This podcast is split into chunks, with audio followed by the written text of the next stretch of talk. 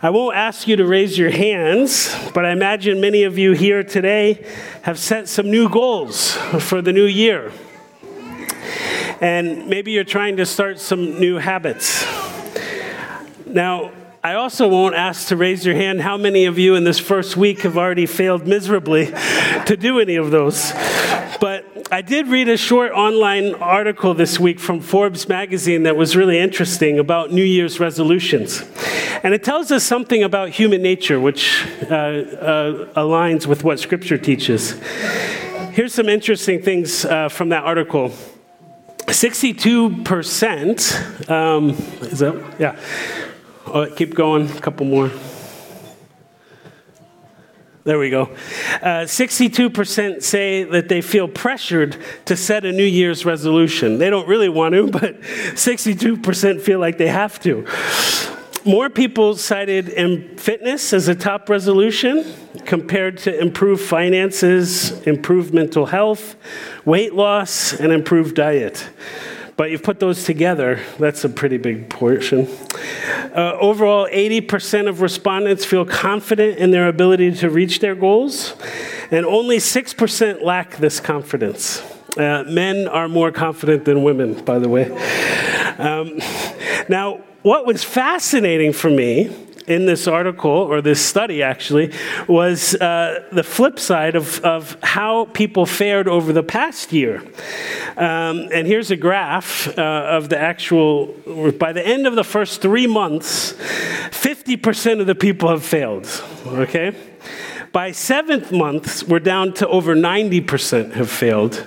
And by the end of the year, only 6% have been able to really accomplish those goals.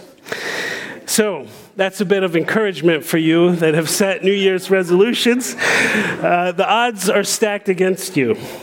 Uh, now, how's that for some encouragement? Well, today's passage is going to look at the problem the problem with self improvement, with uh, self help, uh, self betterment. Well, the self is the problem. We are the problem. We're consumed with uh, self improvement and self help and self betterment. But if the self is the problem, then tell me how self help can be the solution. No, we desperately need Jesus to do the work of renovation in our lives. And that's also what he desires for you. And so this morning, we're going to look at an encounter between a young, rich ruler uh, and Jesus. This young ruler was looking to do some self improvement of his own. And he goes to Jesus, and this rich young ruler was looking for the next guru, right? The next tip giver, the next life coach to help him get that eternal edge. He's had great success in this life, but now he's looking to the life to come.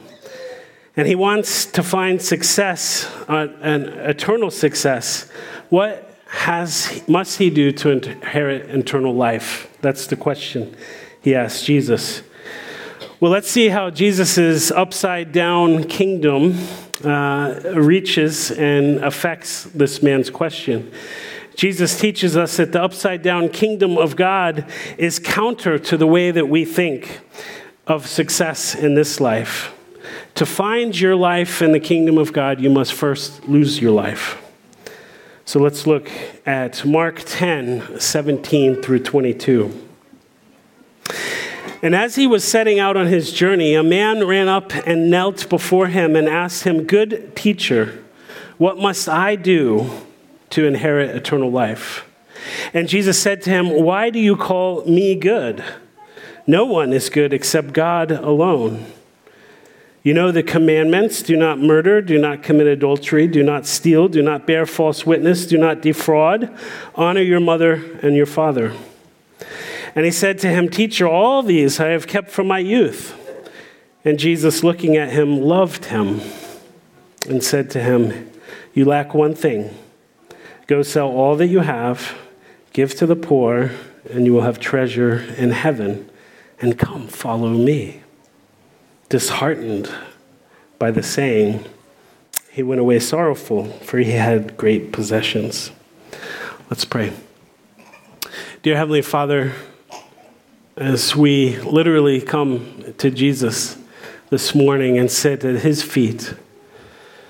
I pray that this word of life might enter deep into our lives, that Jesus himself might become incarnate in our own lives. And Lord, uh, I pray that we would all see ourselves in this young, rich ruler. That we all have something in our lives that we need to surrender more and more, anew every year. Deeper and deeper, you're calling us to follow you. Giving you our lives is not a one time affair, but it is a daily, minute by minute decision and call that we are responding to. And Lord, we're thankful for your Holy Spirit that is alive and active and is in this place and in every believer that has placed their faith in you. And so I believe, dear Lord, that that Holy Spirit will speak to your children this morning. We ask for your help as you make this word alive and active in the hearts of your children. In Jesus' name I pray. Amen. So, the beginning of the new year is an ideal time to do some self reflection. Uh, most of us have some downtime. At least uh, the hustle and pace of work is at least slowed down if you don't have full downtime.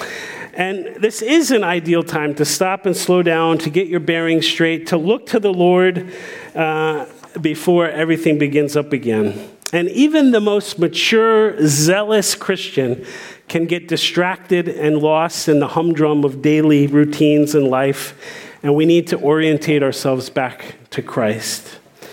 When Israel was at a watershed moment in its history as they were coming back from exile and had their own new beginning, God tells them this consider your ways. God said, Consider your ways.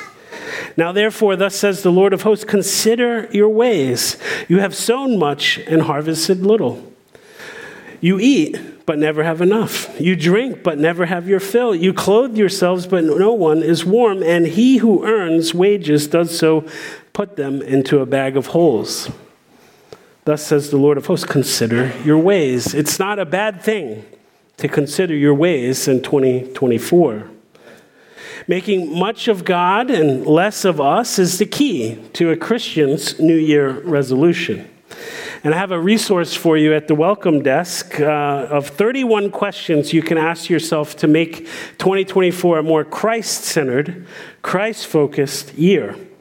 These are 31 questions to, to reorientate your New Year's resolutions around Christ instead of around yourself. So I'd encourage everybody, I printed 200 copies, so there should be enough out there. Uh, and this is what our scripture passage will instruct us on this morning how we can live 2024 to the glory of God instead of to our own glory. And this is Jesus' lesson to the rich young ruler. The rich young